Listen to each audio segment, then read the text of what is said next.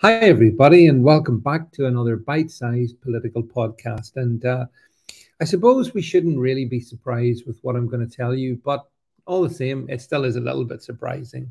And that is, I read over on the Exposé site that the UK government um, covertly confirms that the triple vaccinated, or actually the triple plus vaccinated, accounted for 92% of COVID deaths in 2020.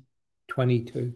92% triple jabbed or more in 2022. That's actually up from 2021. If you look at uh, April of 2021, back then we had around about 76% of COVID deaths were amongst the vaccinated and 23% amongst the unvaccinated.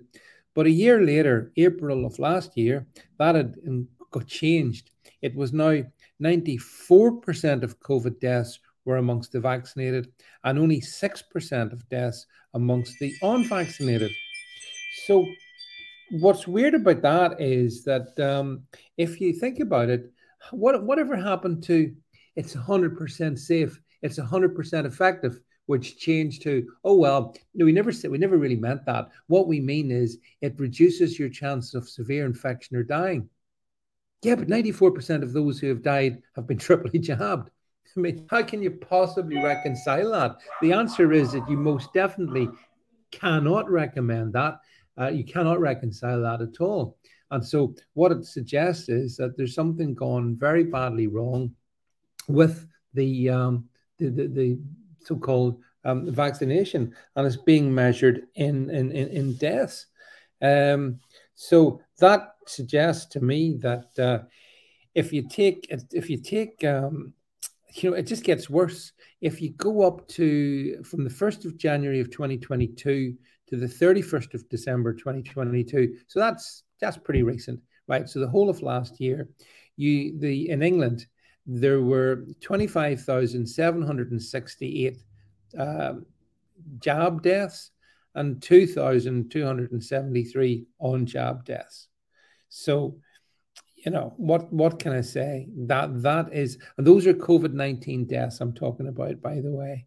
And as we know, the very term COVID 19 death is a bit of an oxymoron because we don't know what a COVID 19 death is. COVID 19 death is, as you know, defined as someone dying from COVID 19 within 28 days of a positive PCR test. But because a positive, a positive PCR test is all but meaningless and no evidence of anything in particular, therefore, a death associated with it is also relatively meaningless in terms of the connection. But all this goes to say is that uh, if the jobs worked, why would we be seeing up to 94% of the people dying from COVID being jabbed. I mean, it should be the other way around. What we should be seeing is us pure bloods being massively overrepresented amongst the death tolls. But we're not. We're hardly there at all.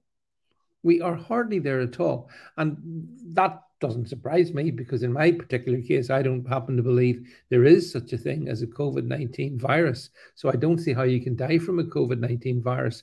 But what I do know is that the COVID 19 vaccines, a lot of questions about those COVID 19 vaccines.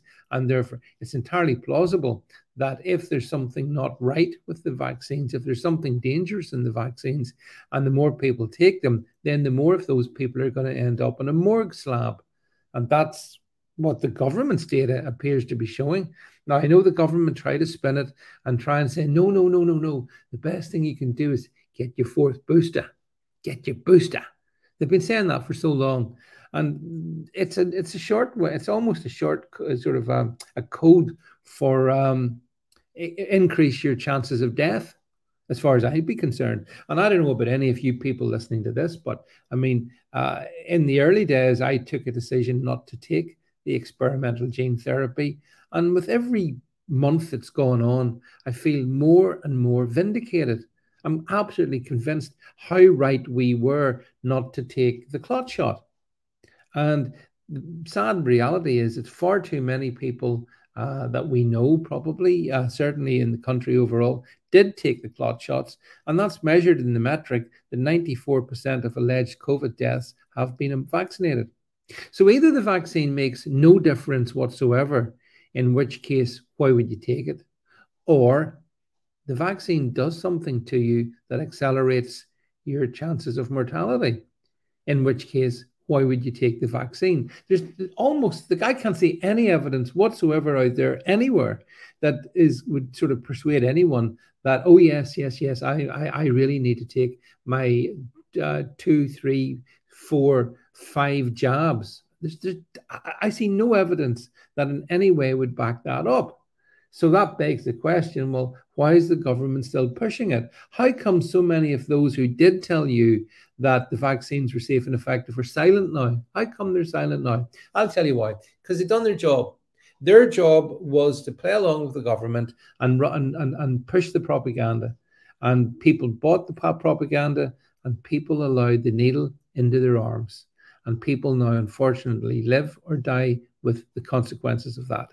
The plus for all of us purebloods is, whilst you know life could have many things in, in, in store for us, we don't know. None of us knows what might happen to us, but we can be pretty damn confident that none of us will die from vaccine-induced injury.